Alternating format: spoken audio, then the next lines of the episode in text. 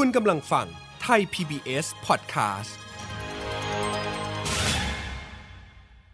This is Thai PBS Podcast. View the world via the voice. สวัสดีครับคุณผู้ฟังต้อนรับเข้าสู่รายการรอยจารึกบันทึกสยาม กับผมกสิดิตอนันทนาทรทางไทย PBS Podcast ที่จะฟื้นอดีตของประวัติศาสตร์สยาม ซึ่งสะท้อนความเปลี่ยนแปลงที่เกิดขึ้นในสังคมไทย ทั้งทางเศรษฐกิจ การเมือง สังคม และวัฒนธรรม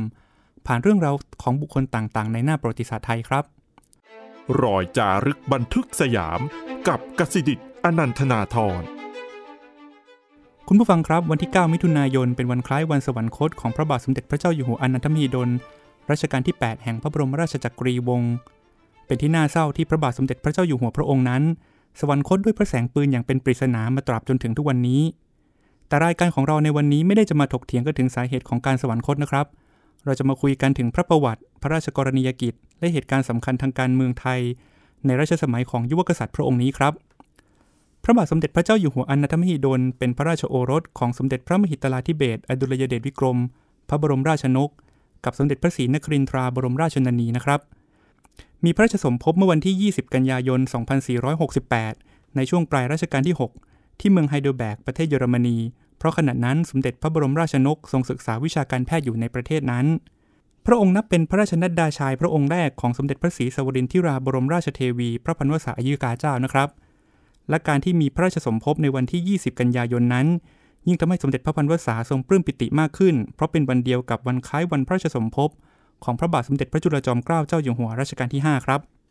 คุณผู้ฟังครับ พระบรมนามาพิไทยของพระบาทสมเด็จพระเจ้าอยู่หัวอนันทมหิดลก็น่าสนใจนะครับ เพราะเป็นการผสมคำระหว่างอนันทะกับมหิดล ซึ่งคำหลังนี้มาจากพระนามของสมเด็จพระบรมราชนก ที่มีพระนามว่ามหิดลอดุลยเดชครับ ภายหลังเปลี่ยนแปลงการปกครองแล้วนะครับ เมื่อพระบาทสมเด็จพระปกเกล้าเจ้าอยู่หัวรัชกาลที่ 7สละราชสมบัติ เมื่อวันที่ 2 มีนาคม 2477 ตามปฏิทินเก่า รัฐบาลในเวลานั้นจึงได้ทูลเชิญพระวรวงศ์เธอพระองค์เจ้าอนันทมหิดล ขึ้นสืบราชสมบัติเป็นรัชกาลที่ 8 สืบต่อมา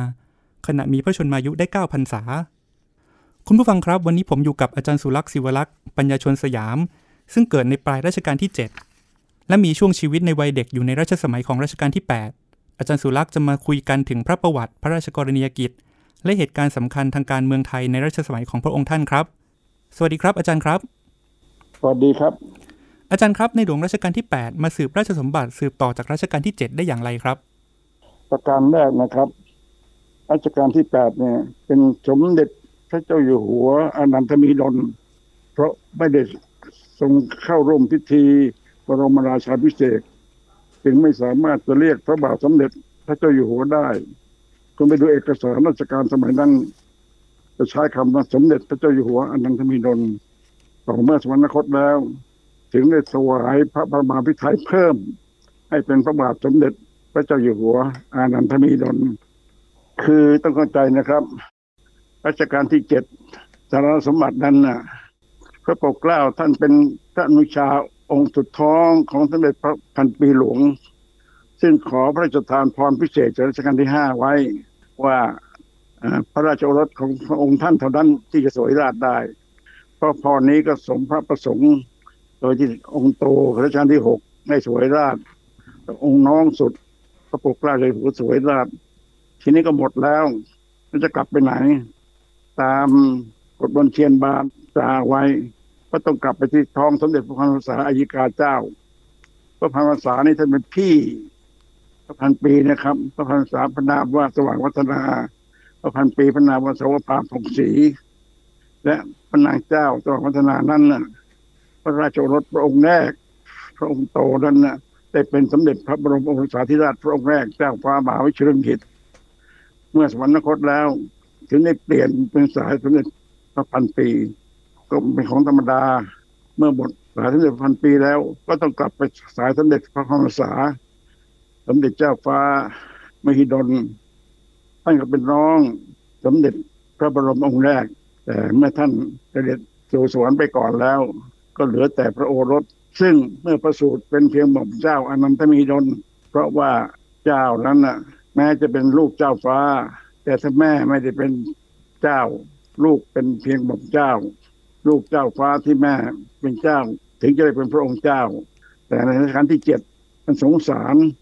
ว่าเจ้านายในรัชกาลที่หกนั้นถูกรังแกมากเจ้านายไม่กระเตื้องเลย และพระชวงศ์ก็มีน้อยลงไปแล้วแต่ก็ออกกฎหมายมาแม้เจ้านายที่เป็นพระองค์รัชพระธิดาเจ้าฟ้า แม้มารดาเป็นธรรมดา ก็ให้เป็นพระวรวงศ์เธอพระองค์เจ้า เพราะฉะนั้นพระองค์เจ้าอานันทมีดลเนี่ย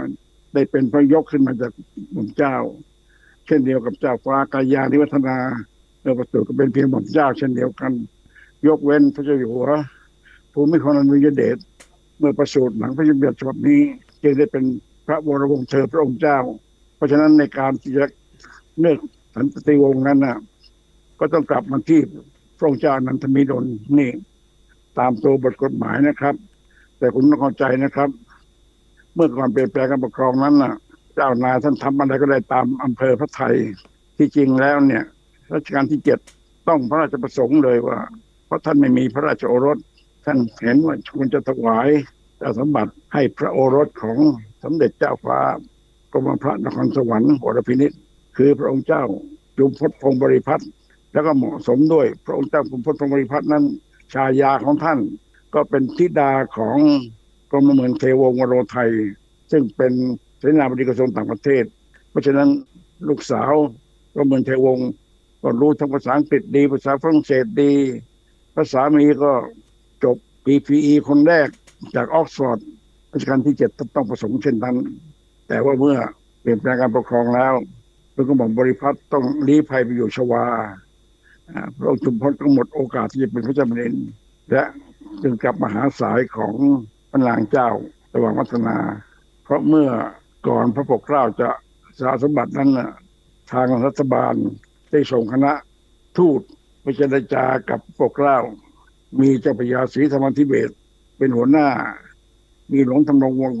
นาวาสวัสดิ์เป็นเลขานุการและในที่เด็กชยนาผู้ช่วยเลขานุการ แต่เมื่อเจรจาเห็นไม่เป็นผลแล้ว ก็ต้องให้หลวงธำรงบินกลับมาเมื่อก่อนนี้บินกลับมาในยากนะครับเวลาไปจะไปเรือ บินกลับยากกว่าจะถึงกรุงเทพเพราะเป็นเรื่องด่วนส่วนเจ้าพระยาศรีกับในดิเรกนั้น ให้ไปเฝ้าวังสังวานที่โลซานทูลอัญเชิญ พระองค์เจ้าอันนันทบิดลให้สวยราชวังสังวานบอกว่าท่านไม่มีอำนาจทั้งหมดนี้ให้ขึ้นอยู่กับ สมเด็จพระนษาอัยกาเจ้า ซึ่งเวลานั้นมีพระอิสริยยศเป็นพระพรษามาตุฉาเจ้า คือท่านเป็นป้าของในหลวงที่พระพรษาท่านเห็นว่าถ้าเปิดหลานท่านไม่รับเกรงจะสิ้นราชวงศ์จักรี ท่านก็เลยโปรดให้ให้รับเป็นพระเจ้าแผ่นดินความเป็นมาถ้าที่ผมทราบมาเป็นอย่างนี้นะครับ อาจารย์มีช่วงชีวิตในวัยเด็กอยู่ในช่วงรัชกาลที่ 8 พอดีครับ อาจารย์มีโอกาสได้เฝ้ารัชกาลที่ 8 บ้างไหมครับ เมื่อผมเป็นเด็กเล็ก ๆนะครับ เรียนหนังสือประถมหนึ่งหรืออะไรเนี่ย ท่านเสด็จกลับมาเมืองไทยเป็นครั้งแรก ท่านก็ยังทรงพระชนน้อยอยู่นะครับ มาเรือ ผมยังจำได้ไปยืนรับเสด็จอยู่ที่สะพานสำเร็จสะพานสำเร็จของพวกคริสเตียนเขาเนี่ย ก็เห็นพระองค์ท่านในเรือ และต่อมาภายหลังนะครับ เมื่อเสด็จในวัดพระนครครั้งสุดท้ายก่อนที่จะมาสวรรคตนั้นน่ะท่านเสด็จวัดเบญจมาบพิตร วัดเบญจมาบพิตรนั้นจะวาดท่านตื่นเต้นมาก เพราะที่พระระเบียงวัดองพระเบญจมาบพิตรนั้นนะมีพระพุทธรูปปางต่างๆซึ่งรัชกาลที่ห้าท่านเลือกไว้ อยากให้คนรู้จักพุทธรูปปางต่างๆเจะวาดวัดเบญจมาบพิตรก็ขอแรงพระราชคณะต่างๆ ให้ไปตั้งโต๊ะหมู่บูชารับเสด็จแต่ก่อนนี้ยากจนนะครับ ที่วัดทองนพคุณเนี่ย มีราชคณะสองรูปเจ้าคุณใหญ่พระสังวรวิมล เจ้าคุณเล็กพระพัทรมุนีอาจารย์ผม ก็ต้องไปเขายืมโต๊ะทองเขานะครับ มาตั้งบูชา แล้วท่านก็เสด็จรอบพระวิหารคตตอนนั้นผมบวชเนนก็มีโอกาสได้เฝ้าพระองค์ท่านใกล้ชิดกับเจ้าคุณอาจารย์ ก็ได้เฝ้าท่านเพียงสองครั้ง ตลอดชีวิตของผมนะครับ อาจารย์ครับเวลาเล่าถึงรัชกาลที่ 8 หรือเวลาอ่านประวัติศาสตร์เกี่ยวกับรัชกาลที่ 8 ครับทำไมคนถึงรักพระองค์ท่านเป็นพิเศษเลยครับ ผมแทบไม่เห็นการวิพากษ์วิจารณ์รัชกาลที่ 8 ในด้านลบเลยครับ ประการที่หนึ่งก็ท่านก็ยังไม่ได้แสดงฝีไม้ลายมืออะไรให้ปรากฏนะครับประการที่สองพระองค์ท่านเอง มีพระราชจริยวัตรเป็นที่รักใคร่ของคนทั่วไป ใครได้เฝ้าได้เห็นก็จะตื่นเต้น มีพระราชอัธยาศัยงดงาม พระวาจาไพเราะเพราะพิ้งและพร้อมที่จะรับใช้บ้านเมือง เวลานั้นแม้จะกลับมาสั้น ๆนะครับท่านก็เสด็จไปเยี่ยมชุมชนชาวจีนเลยนะครับ แต่คนส่วนมากเวลานี้ไม่รู้เรื่องนะครับ เพราะชุมชนชาวจีนในบางไทยนั้นน่ะ เคยเป็นอันหนึ่งอันเดียวคนไทยมา ทีนี้เสร็จสงครามโลกครั้งที่สองเนี่ย จีนได้กลายเป็นมหาอำนาจขึ้นมาครับ เป็นครั้งแรกที่ไทยยอมรับให้มีเอกอัครราชทูตจีนมาประจำกรุงเทพพวกคนจีนเขาก็รู้สึกว่าคนไทยรังแกเขามามาก โดยสมัยจอมพลปอด้วยแล้วเนี่ย คนจีนถูกรังแกมาก เพราะทูตจะมาเนี่ยเขาเกิดเรียกว่าแก๊กเหม็งเลยครับ ถนนเยาวราชเนี่ย คนไทยเดินไม่ได้เลยครับเขาคว้างปลาเขาจุดประทัดประทัดไล่ ผมจำได้ ผมเป็นเนตอนนั้นเนี่ย เดินแถวเยาวราชสำเพ็งเขาเห็นลูกพลเหลืองเขาก็ไม่รังแกนะครับ แต่เขาไม่พอใจคนไทยมาก แต่เมื่อรัชกาลที่แปดเสด็จมาเข้าใจว่าพระองค์ธานีจะกลับบังคมทูลเชิญเสด็จให้ไปเยี่ยมชุมชนชาวจีน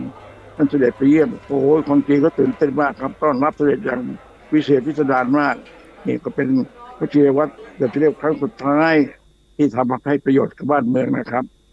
อาจารย์พูดถึงเหตุการณ์หลังสงครามโลกครั้งที่2นะครับในปี 2489 ที่รัชกาลที่ 8 เสด็จสำเพ็งนะครับ ผมขอย้อนกลับไปอีกหน่อยครับในช่วงระยะเวลาส่วนใหญ่ในรัชกาลนี้ครับรัชกาลที่8เนี่ยเป็นช่วงเดียวกับสงครามโลกครั้งที่2ครับมีผู้สำเร็จราชการแทนพระองค์ทำงานแทนรัชกาลที่8เนี่ยนะครับคนสำคัญคนหนึ่งคืออาจารย์ปรีดีพนมยงค์ในช่วงสงครามโลกครั้งที่ 2 อาจารย์ปรีดีกับรัชกาลที่ 8 มีความสัมพันธ์ยังไงกันบ้างครับอาจารย์ เท่าที่ผมทราบนะครับ จากปากคำของอาจารย์ปรีดีพนมยงเอง อาจารย์ปรีดีรัชกาลที่แปดเนี่ยท่านต้องเป็นประชาธิปไตยที่แท้จริงก็ตอนนั้นอาจารย์ปรีดีเป็นนายก ท่านก็รับสั่งเรียกไปเฝ้า ซักไซไล่เลียงต่างๆ ตอนนั้นอาจารย์ปรีดีมาเป็นนายกรัฐมนตรีท่านก็สินฐานกับอาจารย์ปรีดีในฐานะนายกท่านฟังข้อกิจการบ้านเมืองต่าง ๆ จากอาจารย์ปีดีด้วยความสนพระราชฤทัย อะไรที่ท่านไม่เห็นด้วยท่านออกความเห็นอย่างตรงไปตรงมา ไม่มีเลสในอะไรต่างๆมากเลย แต่ขณะเดียวกันนะครับ ตอนนั้นมันมีพรรคฝ่ายค้านพรรคประชาธิปัตย์เนี่ยนะครับ คุณพวงเป็นหัวหน้า แล้วก็มีบังประชงเสนีบังประชงทุกฤทธิ์สองคนพี่น้องเนี่ยถือมีส่วนเป็นพระชวงศ์แล้วไปเพชรทูลต่าง ๆ หาว่าในหลวงเนี่ย เข้าฝ่ายพระชวงศ์รังเกียจคณะรัษฎรจึงหาว่ามาแย่งเอา พระราชอำนาจไป อันนี้เป็นถ้อยคำของฝ่ายตรงข้ามอาจารย์ปรีดีนะครับ แต่อาจารย์ปรีดีเท่าที่ท่านคุยกันในหลวงรัชกาลที่แปดท่านบอกในหลวงรัชกาลที่แปดเป็นประชาธิปไตยที่แท้ ท่านเปิดโอกาสให้หัวหน้าพรรคการเมืองเฝ้า เช่นเดียวกับเปิดโอกาสให้รัฐบาลเฝ้าแต่ถ้าเกิดฟังด้วยความสุขุมฟังอยู่อย่างตั้งอกตั้งพระไทย และวิจารณญาณก็สุขุมความพีรภาพเข้าถึงพระยิบานะครับเป็นที่น่าเสียใจว่า มันเกิดเหตุการณ์จะพูดว่าอะไรก็แล้วแต่ในหลวงรัชกาลที่แปดสวรรคตทั้งทั้งที่เวลานั้นน่ะท่านเตรียมจะเสด็จ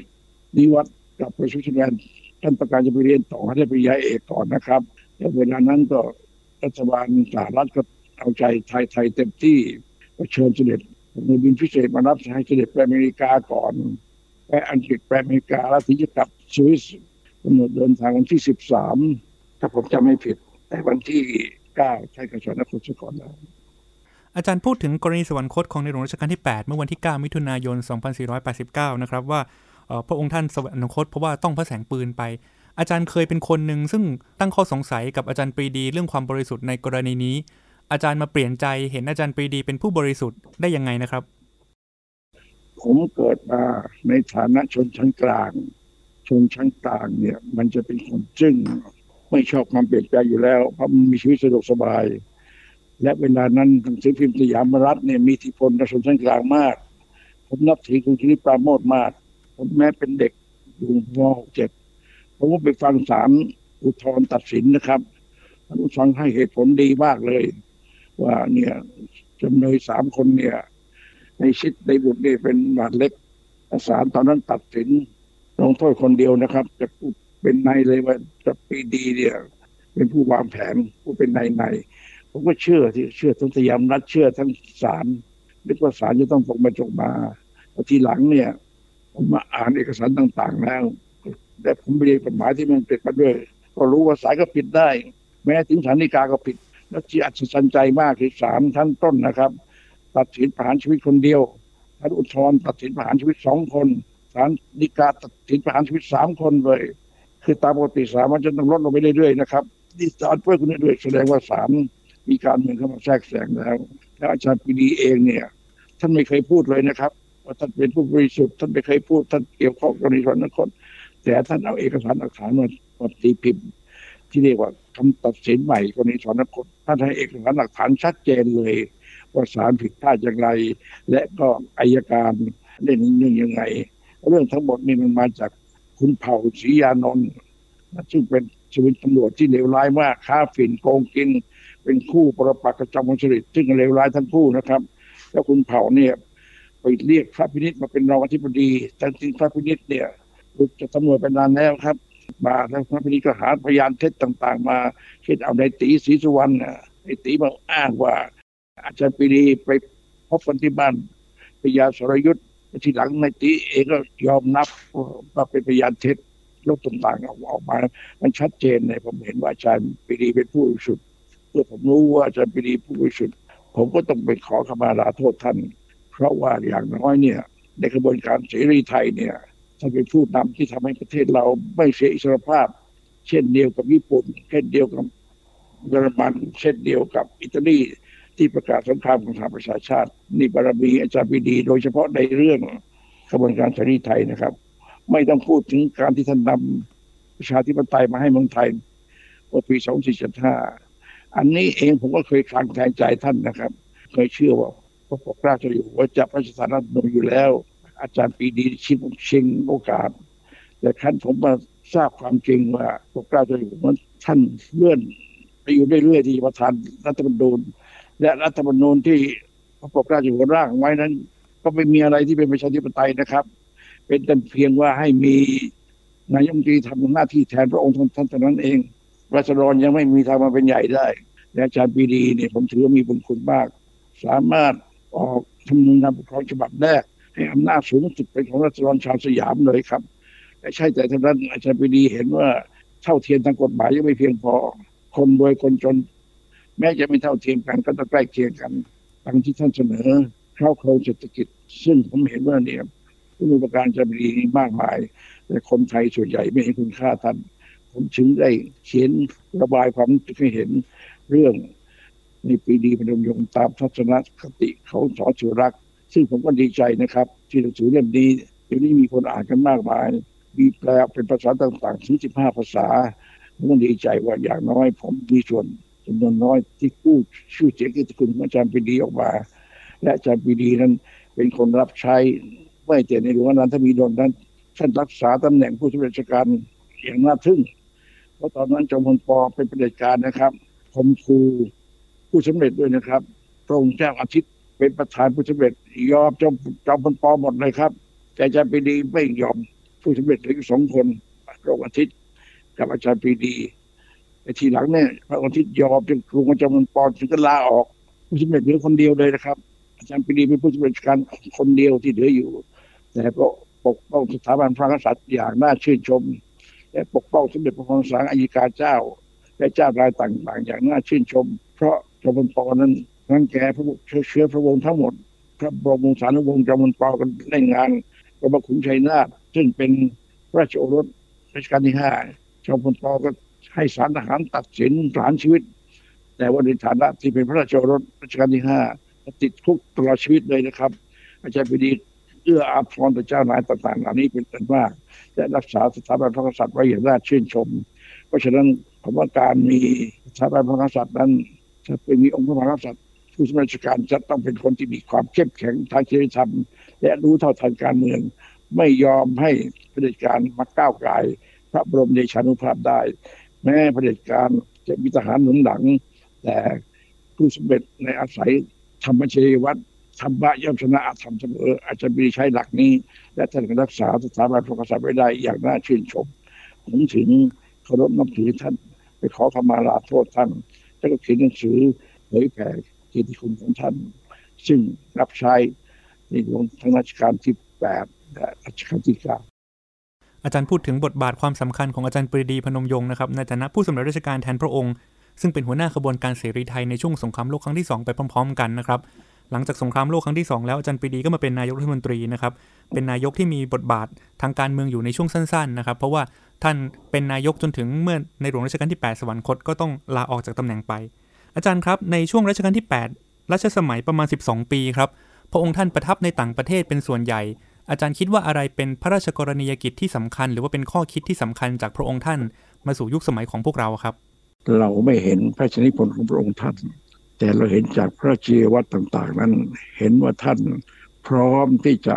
บำเพ็ญพระชนิยกิจเพื่อประโยชน์สุข ของราษฎรชาวสยามทุกหมู่เหล่านั่นที่ผมเล่าให้ฟังแล้วไงชาวจีน หรือชาวไทยเชื้อสายจีนทั้งหมดเนี่ยเคารพนับถือท่าน และเมื่อพวกเสรีไทย เขาซ้อมรบกันที่เมืองชนท่านก็ไปดูเขาเลยนะครับตอนสมัยก่อนมียังมันไปเมืองชนไม่ใช่ของง่ายนะครับ ต้องนั่งรถจี๊ปไป แล้วก็ต้องไปลงแพข้ามแม่น้ำมาประกง ท่านก็สมบุกสมบัติไปเขานะครับมาไปดูว่าอ๋อนี่เสรีไทยเขาเตรียมสู้อย่างนี้อย่างนี้นะจะเอาใจพวกเสรีไทยซึ่งตอนนั้นก็สลายตัวไปแล้ว และแต่คนส่วนมากก็ไม่เห็นบุญคุณของเสรีไทยไม่ใช่โหนอันตมีรนนะเห็นบุญคุณของพวกเสรีไทย อุดหนุนจุนเจือพวกเสรีไทย และอาจารย์ปรีก็วิเศษมากนะครับ ถ้าท่านเก็บอาวุธยุทโธปกรณ์ไว้ ควบคุมเจนิไทยไว้ ไม่มีทางที่ทหารจะยึดอำนาจจากท่านได้ แต่จำเป็นดีเป็นนักอุดมคติ อาวุธยุทโธปกรณ์ที่สหประชาชาติให้มาจำเป็นดีเอาไปส่งไปช่วยนะครับส่งช่วยอินโดนีเซียให้เอกราชด้วยส่งช่วยเจ้าเพชรราชให้ลาวเป็นเอกราชด้วย และที่สำคัญคือส่งช่วยเวียดนามนะครับ เดี๋ยวนี้เวียดนาจะมีกองพันสองกองพันคือกองพันสยามเลยนะครับจะเป็นท่านท่านไม่ใช่รับใช้ชาติอย่างเดียวท่านรับใช้มนุษยชาติด้วย อันนี้เป็นที่น่าพูดเปรมปิติบ้างในหลวงรัชกาลที่แปดก็โปรดปรานอาจารย์ปรีในฐานะไม่เพียงนายมนตรี ในฐานะที่เป็นผู้ชำนาญการแทนพระองค์รักษาพระอิสริยศไว้อย่างเข้มแข็ง เพราะฉะนั้นถึงทรงพระกรุณาโปรดเกล้าโปรดกระหม่อมแต่งตั้งให้เป็นรัฐมนตรีอาวุโสนะครับ ซึ่งตำแหน่งนี้สำคัญมากครับ ไปที่น่าเสียดายคนไม่เข้าใจแบบนี้แล้วนะครับผิดกันนะครับคุณเปรมป็นสุญญานนท์เป็นเพียงรัฐบุตรนะครับไม่ได้เป็นรัฐบุตรอาวุโส แต่อาจารย์ปรีเป็นรัฐบุตรอาวุโส เพียงคนเดียวเท่านั้นครับ ในสังคมไทย ซึ่งพระบาทสมเด็จพระเจ้าอยู่หัวรัชกาลที่แปดทรงพระกรุณาโปรดเกล้าแต่งตั้งให้ถ้าคนในปัจจุบันจะรำลึกนึกถึงรัชกาลที่ 8 อาจารย์มีข้อแนะนำไหมครับ เราควรจะศึกษาอะไรเกี่ยวกับพระองค์ท่านดีครับ ควรจะเห็นว่าพระเจ้าเป็นดินในระบอบประชาธิปไตยเป็นเช่นไร แม้ประชนน้อย แต่ก็ทรงยึดมั่นในหลักประชาธิปไตย ทรงพร้อมที่จะดับรับฟังจากนายมตรี เท่าเท่าที่น้อมพร้อมจะสนับรับฟังจากหัวหน้าพรรคฝ่ายค้านพร้อมกันนั้นก็พร้อมที่จะเป็นเป็นพระราชกิจเยี่ยมเยียนประสงนิกรทุกหมู่เหล่าผมว่าอันนี้เป็นเป้าหมายสำคัญที่ในรัชกาลที่แปด ทรงบำเพ็ญพระราชกิจให้เราเห็นเป็นตัวอย่าง แม้พระชนน้อยราชการจะสั้น แต่ก็เป็นราชการที่เป็นแบบอย่างให้เราเห็นได้ว่า เมืองไทยควรเป็นประชาธิปไตย ในระบอบที่มีพระมหากษัตริย์อยู่ใต้ดุลอย่างไรฟังแล้วอย่าเชื่อผมนะครับ ไปไปตรวจสอบเอกสารหลักฐานต่าง ๆ ดู ที่ผมพูดนะพูดจากความคิดความอ่านของผมประสบการณ์ของผม แต่ผมเป็นอันนี้ก็อายุเก้าสิบแล้วอาจจะหลงไหลเลอะเทอะก็ได้ ฟังผมเนี่ยฟังหูไว้หูนะครับ แล้วคุณต้องใช้สติวิจารณญาณพิจารณาต่างๆ ด้วยตัวคุณเอง วันนี้ต้องขอบคุณอาจารย์สุรักษ์ศิวลักษ์มากเลยนะครับ ที่มาเล่าถึงประสบการณ์ของตนเองในช่วงรัชกาลที่ 8 รวมถึงเบื้องลึกเบื้องหลังของเหตุการณ์ต่างๆ ที่ปรากฏขึ้นมาในหน้าประวัติศาสตร์ไทยครับสวัสดีครับ คุณผู้ฟังครับ 12 ปีแห่งรัชสมัยตั้งแต่พุทธศักราช 2477 ถึง 2489 นะครับ แม้ในหลวงรัชกาลที่ 8 จะไม่ได้มีบทบาทมากนัก เนื่องจากทรงประทับอยู่ในต่างประเทศเป็นส่วนใหญ่ แต่ในช่วงท้ายของพระชนชีพ นอกจากการประกอบพระราชกรณียกิจสำคัญจากการเสด็จสำเพ็ง เพื่อเชื่อมความสัมพันธ์ของชาวไทยและจีนแล้วนะครับ พระองค์ท่านยังเสด็จพระราชดำเนินไปพระราชทานปริญญาบัตรและประกาศนียบัตรพดุงคันณโรงพยาบาลศิริราชด้วยนะครับ ในคราวนั้นนะครับมีพระราชปารภว่า ต้องการให้มหาวิทยาลัยแพทยศาสตร์ผลิตแพทย์เพิ่มขึ้น ให้เพียงพอที่จะช่วยเหลือประชาชน นี่เองนะครับนำมาซึ่งการจัดตั้งคณะแพทยศาสตร์แห่งที่ 2 ของประเทศไทย ที่โรงพยาบาลจุฬาลงกรณ์ที่ปัจจุบันนี้นะครับคือคณะแพทยศาสตร์จุฬาลงกรณ์มหาวิทยาลัย นี่ก็เป็นอีกพระราชกรณียกิจหนึ่งนะครับของในหลวงรัชกาลที่ 8 ทั้งหมดนี้นะครับคือรอยจารึกบันทึกสยามในเรื่องยุวกษัตริย์รัชกาลที่ 8 คุณผู้ฟังติดตามรายการได้ทางไทย PBS Podcast ทั้งทางเว็บไซต์และแอปพลิเคชันสำหรับวันนี้ผมลาคุณผู้ฟังแล้วครับ สวัสดีครับ ติดตามรายการทางเว็บไซต์และแอปพลิเคชันของไทย PBS Podcast Spotify SoundCloud Google Podcast Apple Podcast และ YouTube Channel Thai PBS Podcast Thai PBS Podcast. View the world via the voice.